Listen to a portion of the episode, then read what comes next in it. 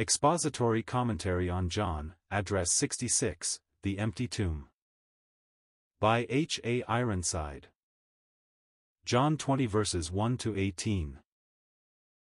The first day of the week cometh Mary Magdalene early, when it was yet dark, unto the sepulchre, and seeth the stone taken away from the sepulchre. Then she runneth, and cometh to Simon Peter, and to the other disciple, whom Jesus loved, and saith unto them, they have taken away the Lord out of the sepulchre, and we know not where they have laid him. Peter therefore went forth, and that other disciple, and came to the sepulchre. So they ran both together, and the other disciple did outrun Peter, and came first to the sepulchre. And he stooping down, and looking in, saw the linen clothes lying, yet went he not in.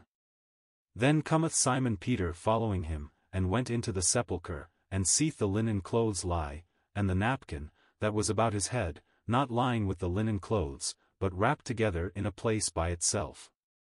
Then went in also that other disciple, which came first to the sepulchre, and he saw, and believed. For as yet they knew not the scripture, that he must rise again from the dead. Then the disciples went away again unto their own home. But Mary stood without at the sepulchre weeping, and as she wept, she stooped down, and looked into the sepulchre, and seeth two angels in white sitting, the one at the head, and the other at the feet, where the body of Jesus had lain. And they say unto her, Woman, why weepest thou? She saith unto them, Because they have taken away my Lord, and I know not where they have laid him. And when she had thus said, she turned herself back, and saw Jesus standing, and knew not that it was Jesus. Jesus saith unto her, Woman, why weepest thou? Whom seekest thou? She, supposing him to be the gardener, saith unto him, Sir, if thou have borne him hence, tell me where thou hast laid him, and I will take him away. Jesus saith unto her, Mary. She turned herself, and saith unto him, Rabboni, which is to say, Master.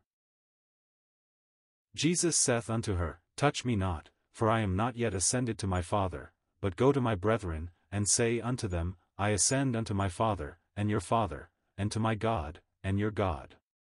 Mary Magdalene came and told the disciples that she had seen the Lord, and that he had spoken these things unto her.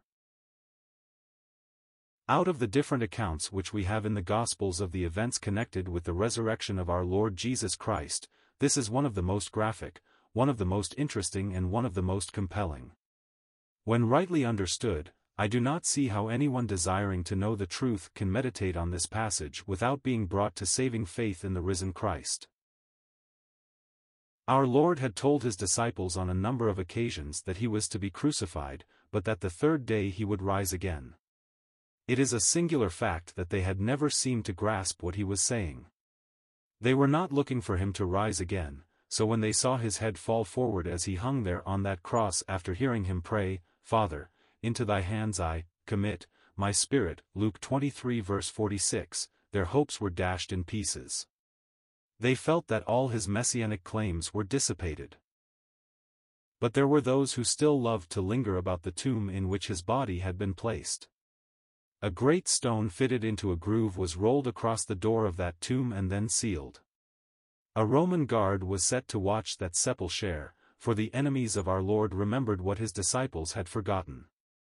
They came to Pilate and said, Sir, we remember that that deceiver said, while he was yet alive, After three days I will rise again.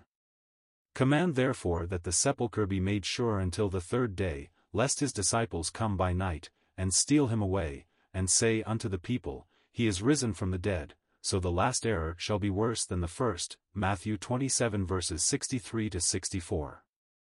And Pilate said to them, a bit sarcastically, Ye have a watch, Go your way, make it as sure as ye can. Verse 65. And they did make it as sure as they could, but no human effort could hinder the working of omnipotent power when the hour came that God's Son was to come back in triumph from the grave. And so here we are told that on the first day of the week, the new day of the dispensation of the grace of God, cometh Mary Magdalene early, when it was yet dark, unto the sepulchre, and seeth the stone taken away from the sepulchre, John 20 verse 1. Love drew her to that tomb. She and the other women hoped to go in and take care of the body in a way it had not been taken care of when it was hurriedly removed from the cross and placed in the crypt. So they were waiting for a time when they could perform this last sad office for him whom they had loved so tenderly and whom they thought had been taken from them in death until the end of time. But as Mary drew near, she was amazed to see that great stone rolled back, no one on guard, and the body of Jesus evidently removed. Apparently she did not go in and make a careful investigation, but ran immediately, and cometh to Simon Peter, and to the other disciple, whom Jesus loved, that is, the disciple John who wrote this book. John never speaks of himself as the disciple who loved Jesus, he did love him, but felt his love was nothing of which to boast, but he could boast in the love of Jesus. So to Peter and John went Mary. She cried when she saw them and said, they have taken away the Lord out of the sepulchre, and we know not where they have laid him. Verse 2. Immediately Peter started for the tomb and with him John, Peter therefore went forth, and that other disciple, and came to the sepulchre. Verse 3. Peter had doubtless passed many an anxious hour since the death of his blessed master. He could not forget that he had acted the part of the coward, he who had said, Though all men forsake thee, yet will I not forsake thee. Yet he had denied with oaths and cursing that he ever knew Jesus Christ. But deep in his heart he loved his Lord. He had been overcome by fear and cowardice and when this word came he hastened to see if it were really true. We read that they both ran together, Peter, a man of mature years, John, a sturdy youth. The other disciple, John, did outrun Peter, verse 4. One would expect that. He soon outdistanced the older man and so reached the sepulchre before Peter did. We read that he stooped down and looked in, but did not go in. Outside the city of Jerusalem near the Damascus Gate is that remarkable skull-shaped hill that most Protestant Christians believe to be the actual Calvary. Many, of course, still insist that the Calvary is found in the Church of the Holy Sepulchre, which seems entirely inconsistent with this record. But this skull-shaped hill outside seems to be the very Calvary where Jesus died. In the place where he was crucified was a garden, and in the garden a new sepulchre, 1941. In that sepulchre they laid the body of the Lord Jesus. Today you can see this skull-shaped hill, and on one side of it there is a garden where a few years back they uncovered a sepulchre cut into the face of the cliff. It answers in every detail to the tomb described in the Word of God. As you draw near, it is natural to stoop down, as John did, and look in. The entrance, originally, was very low. Near this doorway there is a little window that throws the light upon an empty crypt, plainly visible as you peer through the entrance.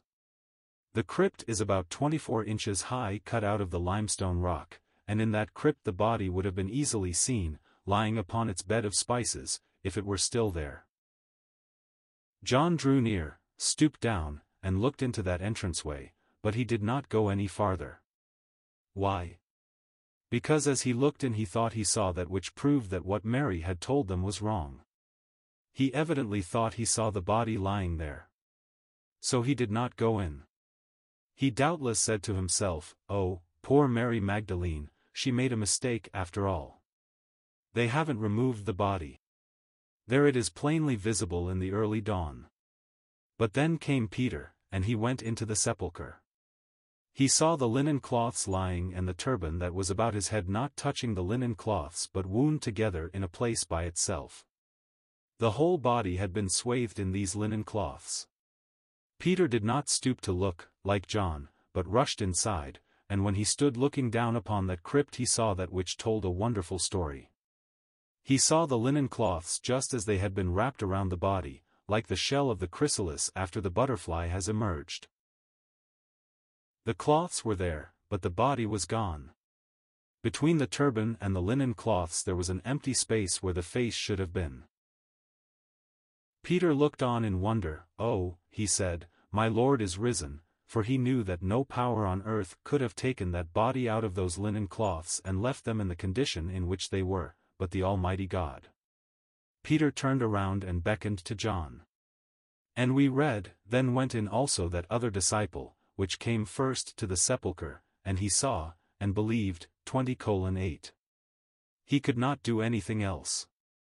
I think I can see Peter calling him in, and they stand there looking down upon those linen cloths, noticing that turban, the head no longer in its folds.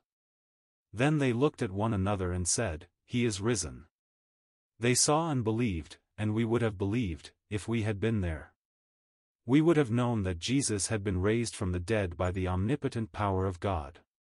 They were compelled to believe, even though they did not understand. For as yet they knew not the Scripture, that he must rise again from the dead, verse 9. But they had positive proof that he had risen, and we read, Then the disciples went away again unto their own home, verse 10. They were not concerned now about anyone stealing away the body. They knew that was an impossibility. The body of Jesus had been raised from the dead. And then a few minutes later, Christ manifested himself to Mary, who stood outside the sepulchre weeping, and as she wept she stooped down and looked into the sepulchre. The door itself was originally about three and a half feet high. She looked in, and what did she see? She beheld two messengers from heaven who announced the resurrection to her. The two disciples had not heard these announcements, but Mary saw two angels in white sitting, the one at the head, and the other at the feet, where the body of Jesus had lain. When we stood in that tomb a few years back, I remember my wife turning to the friend who had taken us there, and she asked, I wonder why they cut those little steps there at either end? He answered, Turn to your Bible and read. And we read, But Mary, seeth two angels in white sitting, the one at the head, and the other at the feet, where the body of Jesus had lain, verses 11 to 12. And the tomb itself tells the story perfectly. And what did these angels have to say? They asked, Woman, why weepest thou? She saith unto them, Because they have taken away my Lord, and I know not where they have laid him. Verse 13. Her eyes, blinded by tears, had not been able to discern what had been so clear to those two men who had been there just before. But then she turned herself back, and saw Jesus standing, and knew not that it was Jesus. Jesus saith unto her, Woman, why weepest thou? Whom seekest thou? She, supposing him to be the gardener, saith unto him, Sir, if thou have borne him hence, tell me where thou hast laid him, and I will take him away. Verses 14 to 15. Notice the love of her heart. She did not even mention his name. She seemed to think all would know whom she meant when she said, him. I remember hearing a servant of Christ say once, I often wish there were only one masculine pronoun in the world that it might always refer to Jesus. Jesus saith unto her, Mary, verse 16a. How I would love to have heard him say it, would not you? It was the name of his own virgin mother. It was the name he had so often heard in the home in Nazareth, and it was the name now of a poor saved sinner, out of whom he had cast seven demons. She turned herself, and saith unto him, Rabboni, which is to say, Master, verse 16b. She recognized him. Jesus saith unto her, Touch me not, for I am not yet ascended to my Father, but go to my brethren, and say unto them, I ascend unto my Father, and your Father, and to my God, and your God, verse 17. What a wonderful story! How transparent it is, how clear. There is no effort to force things or to try to make people believe against their own better judgment. But it is so plain that it seems to me that any honest soul, reading it, must say, yes, there can be no question about it. He who died for our sins upon the cross has been raised again for our justification. And now the message that we are to give to sinners everywhere is this, that if thou shalt confess with thy mouth the Lord Jesus, and shalt believe in thine heart that God hath raised him from the dead, thou shalt be saved. For with the heart man believeth unto righteousness, and with the mouth confession is made unto salvation. Romans 10 verses 9 to 10. I am wondering if among my readers there are not numbers of people who perhaps have for years never definitely settled the matter of committing their souls to Christ. Will you not do so now? Low in the grave he lay, Jesus, my Saviour. Waiting the coming day, Jesus, my Lord.